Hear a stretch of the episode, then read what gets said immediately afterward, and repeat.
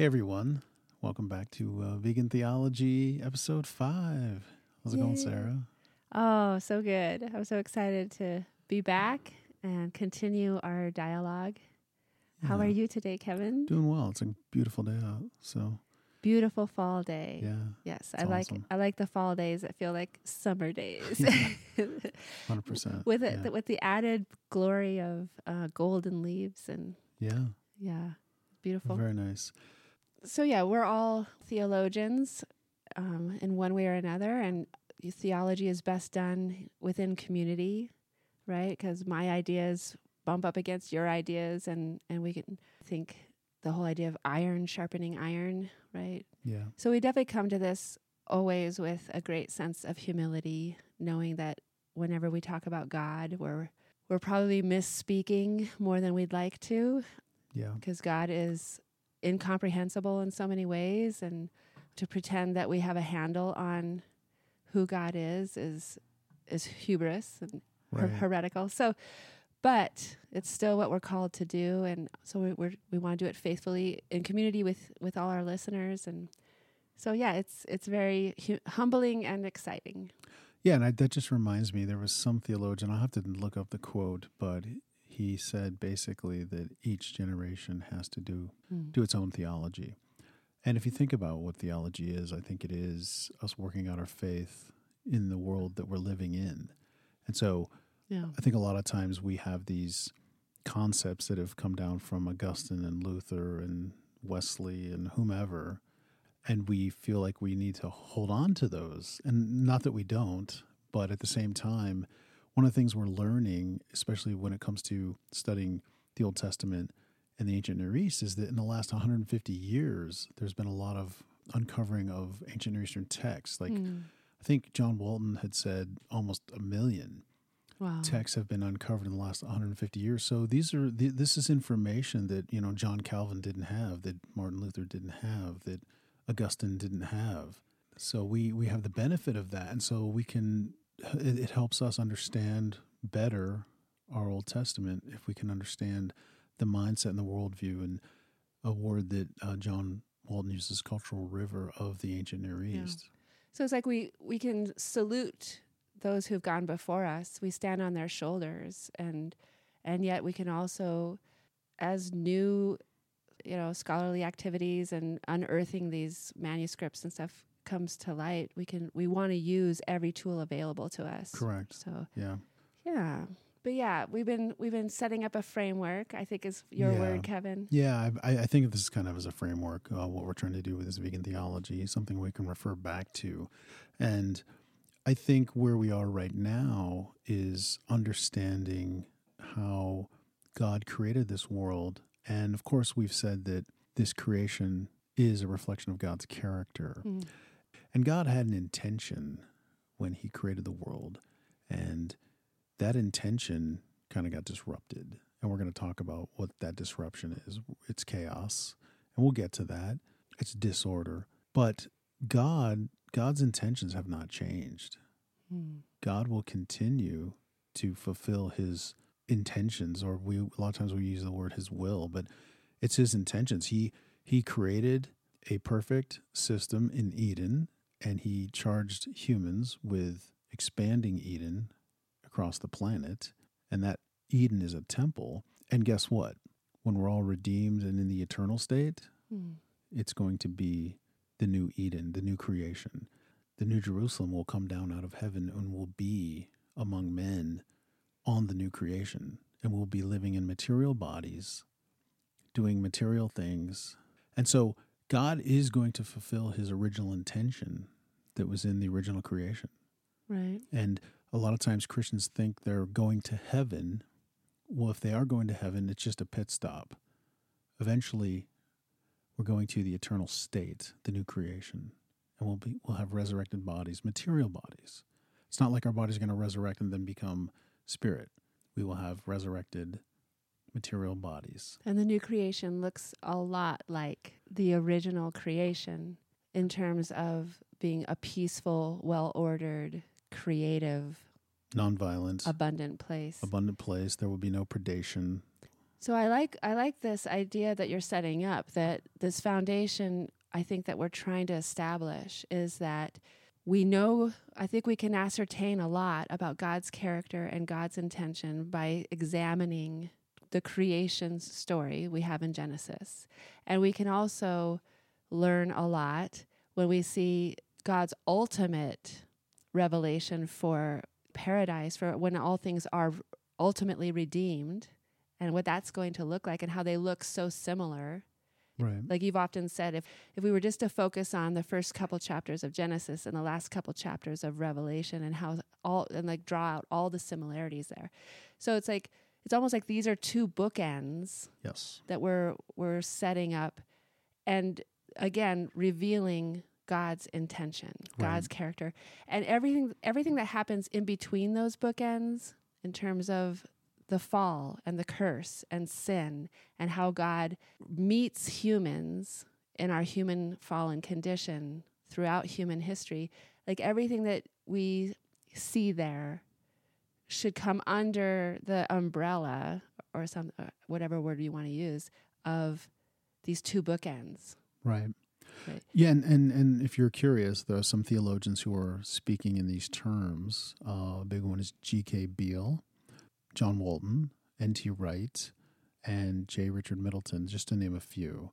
So this is uh, they're doing biblical theology, and they are bringing this out. Uh, they're they're they're really starting to emphasize this, and we're starting to see it. There's another uh, series of books you can look it up.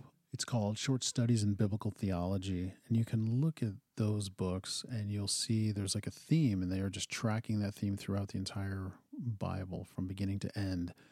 And so those are very interesting books to check out. So anyway, those if you're curious for more, we can put some of those titles in our in our notes, but that's just something to think about. So, Yeah. with that in mind, these bookends in mind, that God is going to fulfill his original intentions and purposes for creation, we need to get into the Hebrew mind and the ancient Near Eastern mind.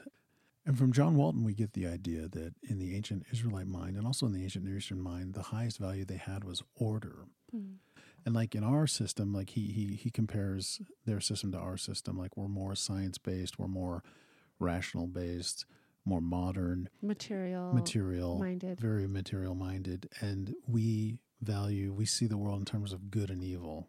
Maybe even that power structure, but good and evil, right? Where we, we think in those terms. The ancient Israelites did not think in those terms.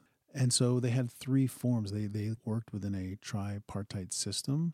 There was non-order, there was order, and there was disorder.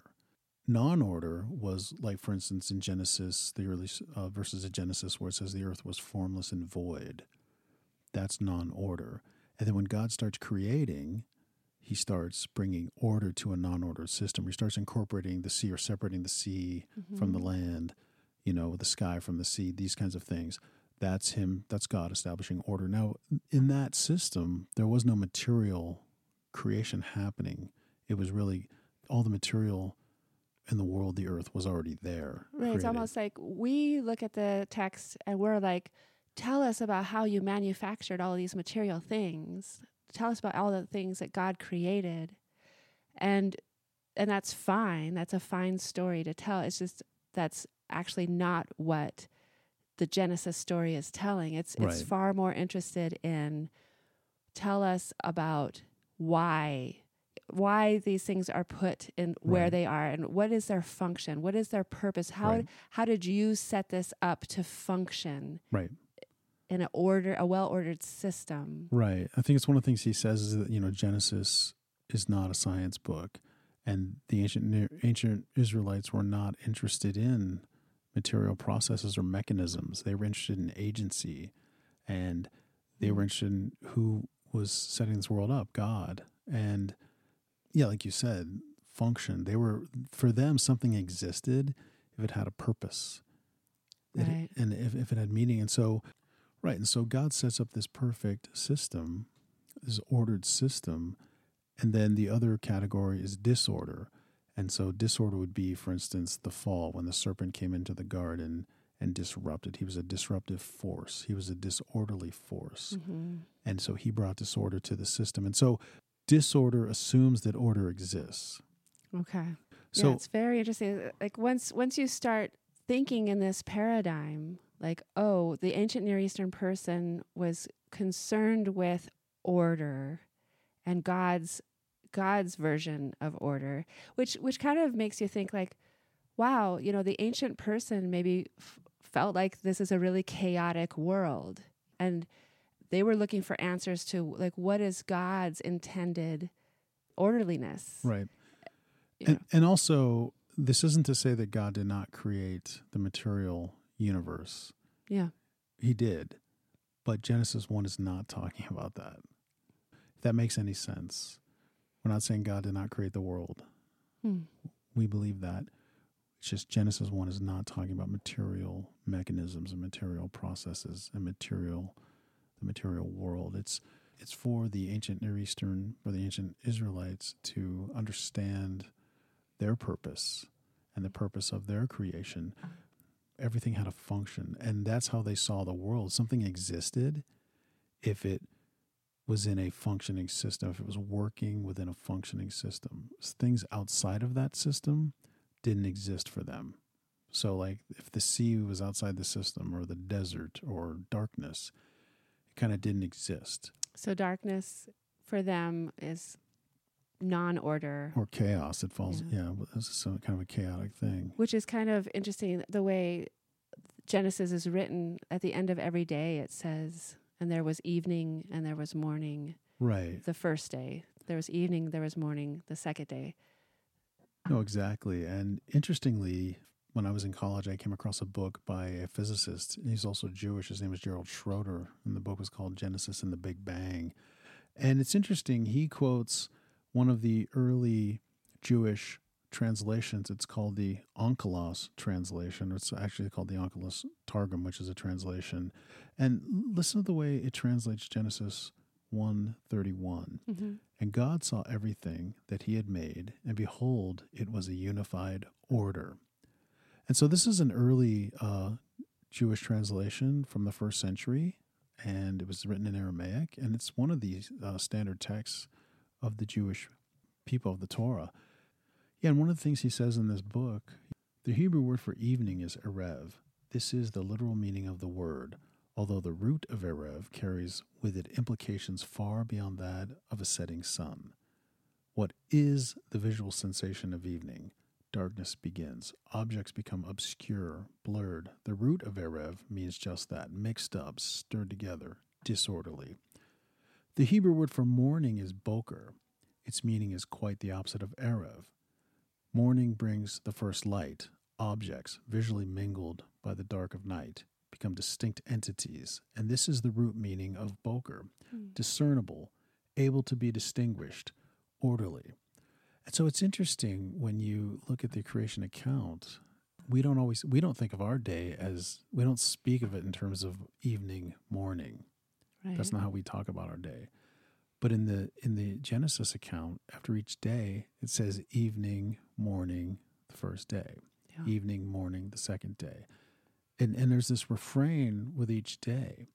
And it's almost like God created, and then there's this refrain of going from disorder to order. Right. Day one.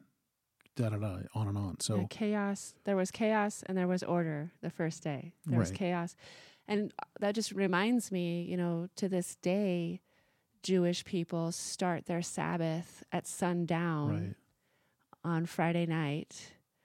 And then they go through the night and then they, they celebrate Sabbath all day long. And then it ends at sundown Saturday night. Right. It's almost like they still kind of measure time, or they still, to some degree, think about time in those terms, like Right. evening to morning, chaos to order. Right.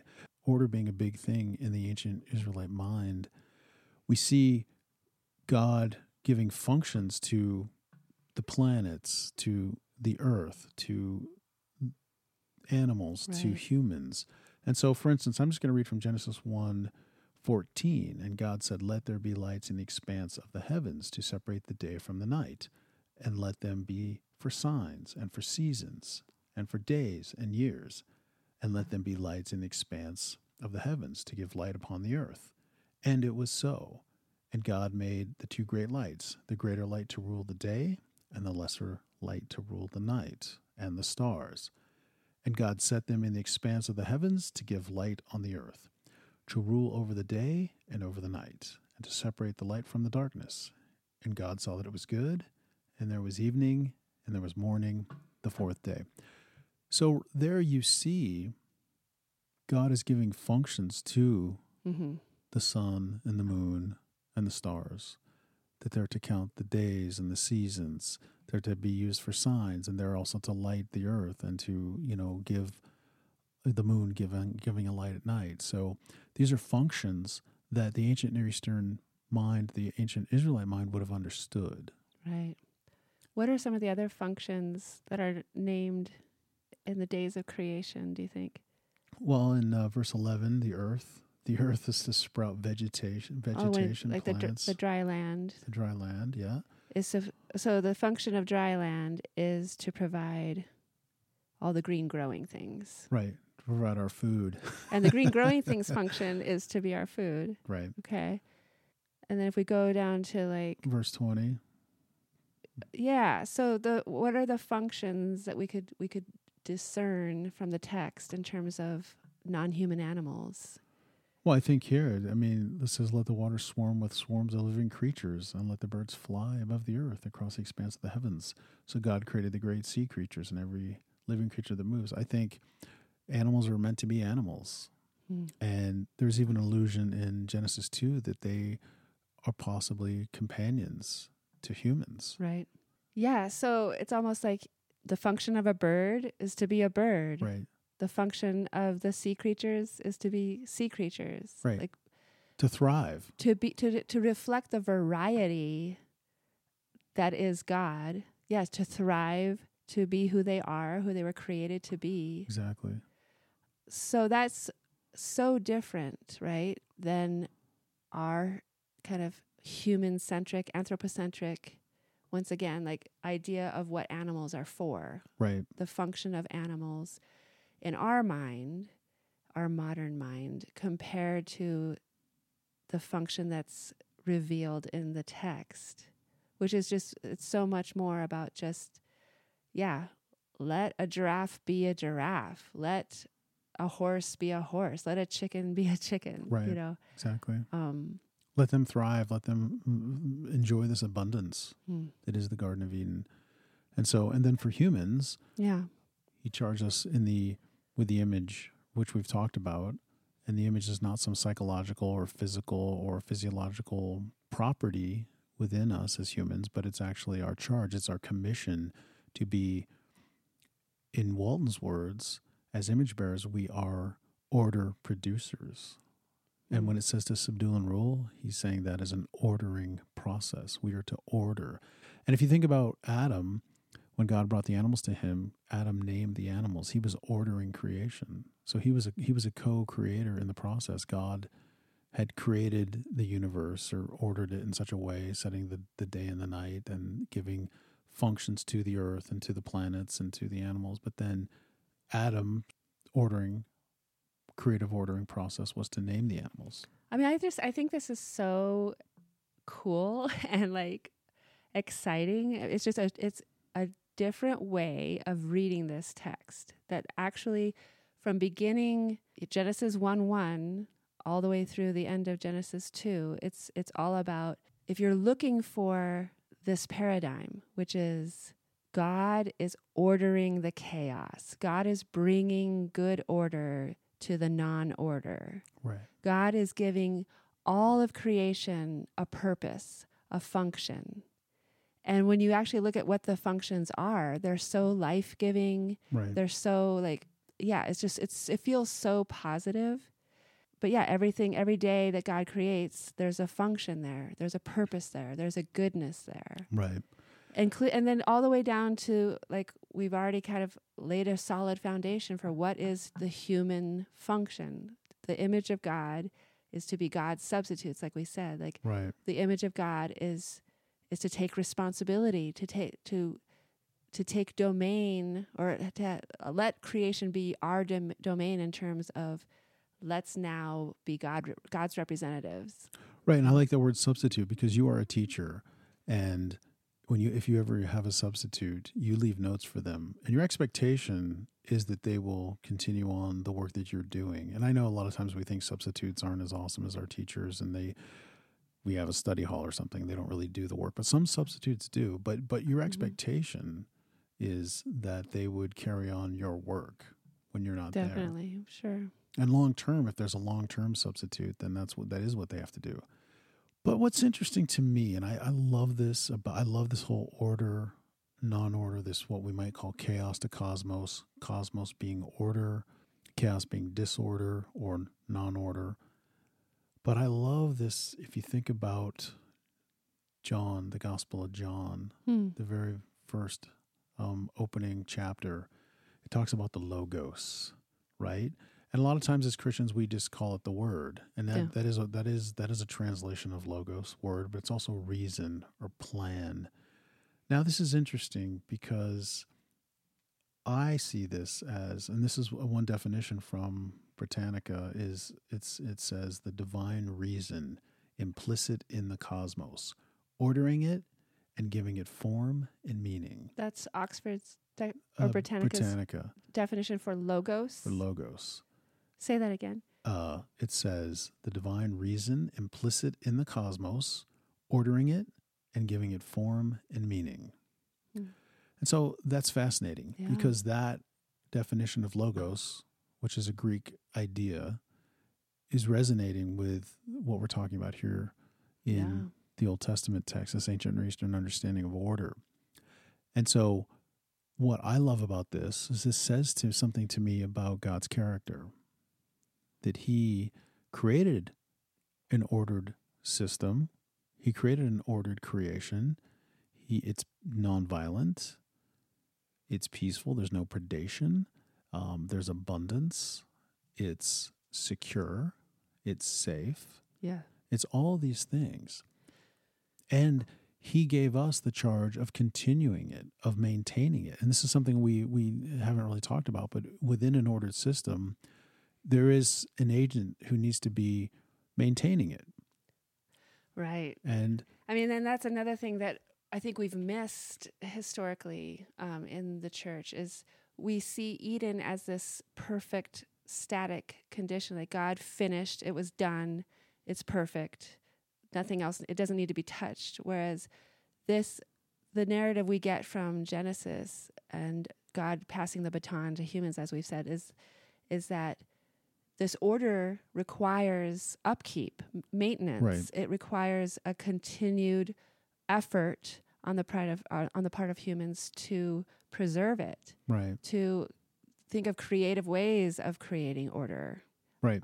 And I think that's that's one of our charges is that we have to use our imaginations. We have to use our Christian imaginations to think of ways to continue our charge to bring order. And and this is something that I think about we're going to get into in, a- in a future episode. But when we're talking about the bookends here, we're talking about the new creation, and what we what I've used also is use the term the goal of creation, like God's intentions are going to be fulfilled. But we should know that, like we know, like I remember we we just saw uh, uh, there was a theological lectureship at one of the churches in town and a woman who's a PhD came in, and the whole topic was on Christian imagination. And we'll have to try and find the recording if we can, but the the the facilitator asked her a question of like, well, you know, like what's an example of Christian imagination? I forget the exact question, but she almost kind of like fell flat. She didn't really have a response, and I thought, man, Mm. why can't you think about what it's going to be like in the new creation? Hmm there's going to be no animosity. There's going to be no violence. There's going to be no animals are going to there's not there's not going to be any predation.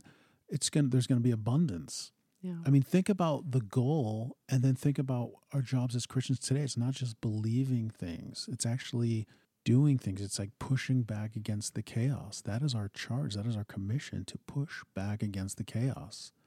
And so use your imagination. Think about the goal of creation, where we're going to be in the new creation, what it's going to be like. And I think that is what we can bring to our current state. And I think, just as an aside, but you think about like when Jesus raised Lazarus from the dead, you can call it a miracle, but really what he did is he just brought the new creation into the present reality. Yep. It's what he did. Right. So, Yeah, you know, and I just kind of want to go back just for a second because one word that jumped out at me with that definition of logos was giving it meaning. I think the phrase was giving giving things meaning. form and meaning. I don't know. That's just such a striking word to me. And when we look at the the function of non-human animals, just be who you're created to be, Right. thrive, like enjoy. Right. Enjoy creation. enjoy your life. Um, it's such a reverent way of looking at all the creatures. Like they have meaning. Logos brings meaning to all of God's cr- creatures, right? right. And I just think that's so beautiful. Yeah, I see logos as like the logic. It's basically divine logic. It's divine reason. Hmm. It is the divine logic of the universe. It is the divine logic of creation. It's very powerful, and it's and it's alive. I see it as alive. Yeah. Kind of what we're getting at here for for for the new creation, and for even Eden to be everything we're talking about, everything that it can be, a stable environment, a secure environment. That speaks to kind of the seventh day of creation, which we never really talk about. We always we always talk about the six days of creation as Christians, but John Walton was really pushing back on this, saying no, that the climax of creation is not humans. It's not that's not the pinnacle of creation. The pinnacle of creation is actually the seventh day when God rests. Hmm. Because what it's saying is that God is coming into the temple, Eden being a temple, and he's coming and resting on his throne. And for him to be able to do that, he's taking rule, he's taking ownership. But it's also, what does it say about his creation? It says that everything's functioning properly, And everything's secure everything's secure and safe and stable within stable. God's kingdom. Yeah. 100%. So God's rest is actually God's reign. Yes. So when the ancient Near Eastern person read that, yeah, you're so right. When we when we tell the story of creation, when we whatever, when we're learning that, we're like, why why would God need to rest? God doesn't get tired. What is this about? God took a nap. What, you know, it's it's confusing to us, Right. and so we do. We just gloss over it, Right. Which which I think is kind of a theme of this podcast. Is so, like so many scriptures like this one, or that have to do with animals throughout the Bible they don't really fit into our theology and so they're just ignored they're glossed over they're Right. We'll get back to it, I guess. Yeah. you know, that's the idea or Yeah, something. But um so yeah this idea that yeah we do we see day 6 as the grand finale you know yay humans are here ta-da you know Right. um where yeah this is such a different idea that the way the ancient near eastern person would understand rest god rests is god sits on the throne and reigns right. and they would see they would hear that as temple language Yes. that Eden is God's temple and God is reigning over the good creation that, that he brought order to. Right. And we're going to see the same thing when we get to the new creation. When you see the new Jerusalem come down, God's filling the temple of the new creation, which is the temple is the new creation, and God's glory is emanating from him on his throne. And like when Jesus said, Come to me and I will give you rest. Same idea. Like like yeah, your life can be in shambles on this in this fallen world, but come to me and I will show you that I'm I'm still on the throne. I'm still working tor- towards redemption. You, I can still sh- give you a new paradigm of of the kingdom, and give you rest. Like I can give you rest for your unrest Right. the unrest of this world, I have a solution for. Right. Kingdom rest. Yeah, which Yeah. which uh, is very intriguing, and it it also is something that we should be thinking in terms of like how we view Sabbath, how we view, you know, the commandment to to take a day and and remember that God's on the throne. Right. Yeah, very cool. Yeah, so uh, as we know, Genesis 3, disorder comes into the order, right? Yeah. Um, and so, from a book by Sidney Greidanus called Chaos to Cosmos, sa- he says, With the fall into sin, the chaos of pain and suffering entered the world to the woman. And then he goes through the consequences of the curse, right, which is uh, pain. to, to Adam, he says, Cursed, cursed is the ground because of you. In pain you shall eat of it all the days of your life. Thorns and thistles it shall bring forth for you, and you shall eat the plants of the field. By the sweat of your face you shall eat bread till you return to the ground. For out of it you were taken, for you are dust, and to dust you shall return.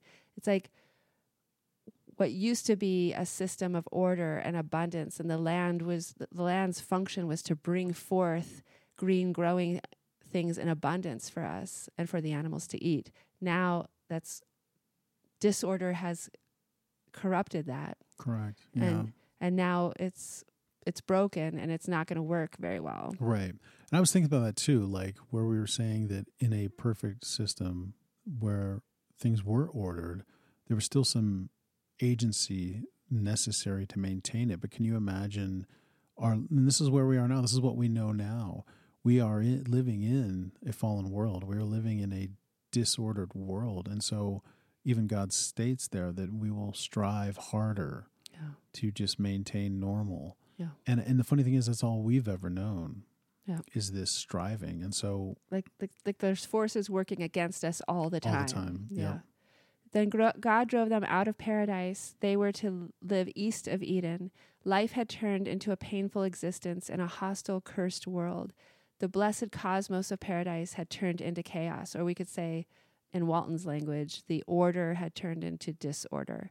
Not the original um, non order of Genesis 1, 2, verse 2, but now an evil, chaotic world struggles between animals and animals, between animals and humans, between husband and wife, between nature and humans, and between humans and God.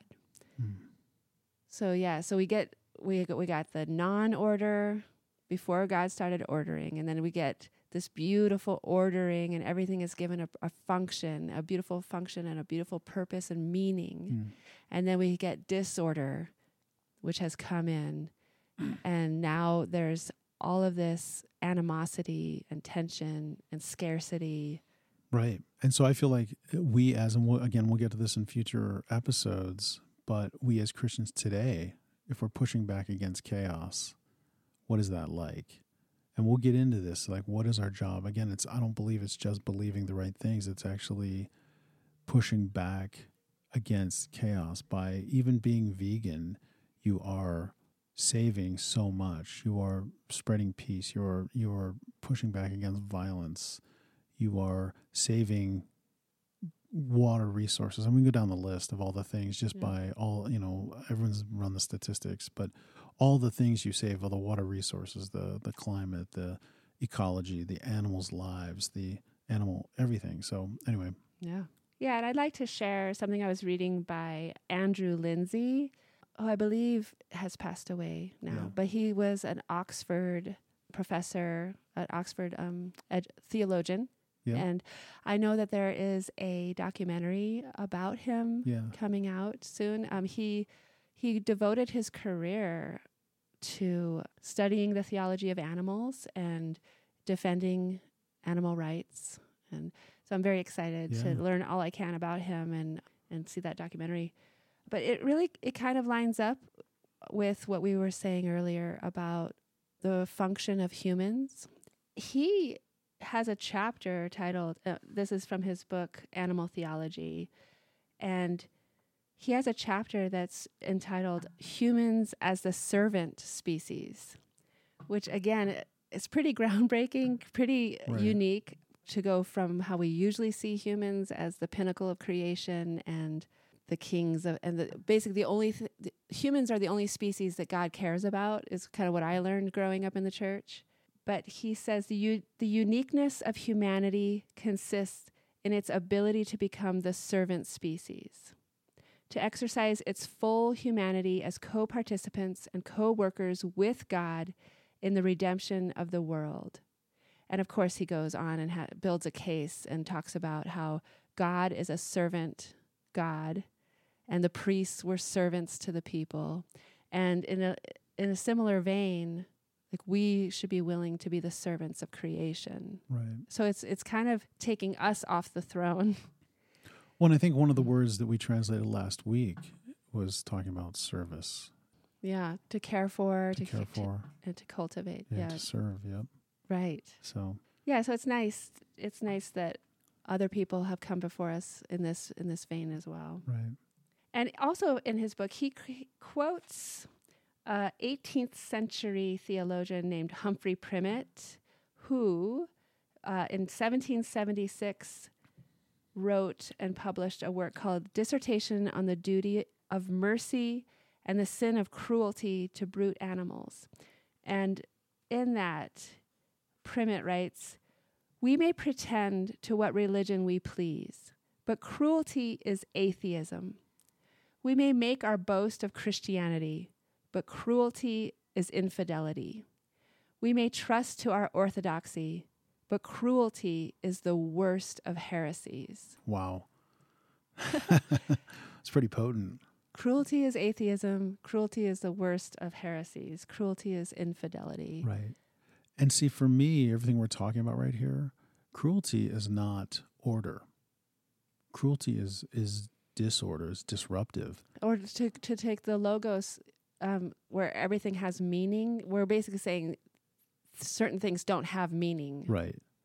And, and so we it's just fine to be cruel. Right. And you think about, uh, you know, in in the dairy industry when calves are taken from their mothers, and the mother is looking for the calf, and and they're crying out to each other.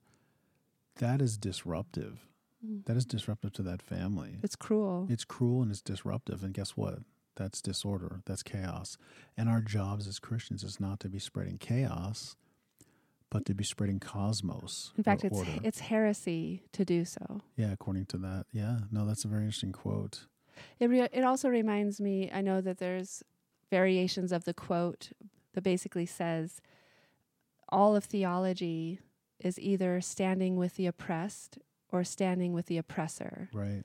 Um, Yeah, James Cone, I think something like. I think he said something like that. yeah, you know, you could say that about every political policy is it either standing with the oppressed or standing with the oppressor, or every macro or micro decision we make in our lives.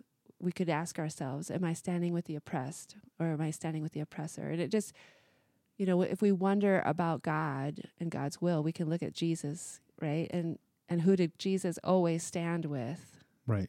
Always stood with the oppressed. Consistently over and over again. Right.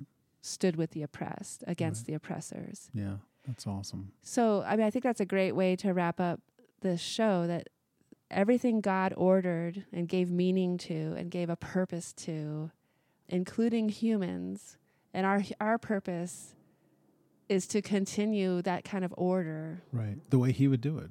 right? the way God would do it in a godly way, D- with divine logic and divine reason, and that's just it. With this image that we that we bear, the image of God, we are to be order producers, and we are to be pushing back against chaos. Pushing back against cruelty. Yep. Yeah. All of it. Cool. So yeah. Well, thanks for listening. Thanks for joining us on this conversation Yeah. and have a great day. See you next time.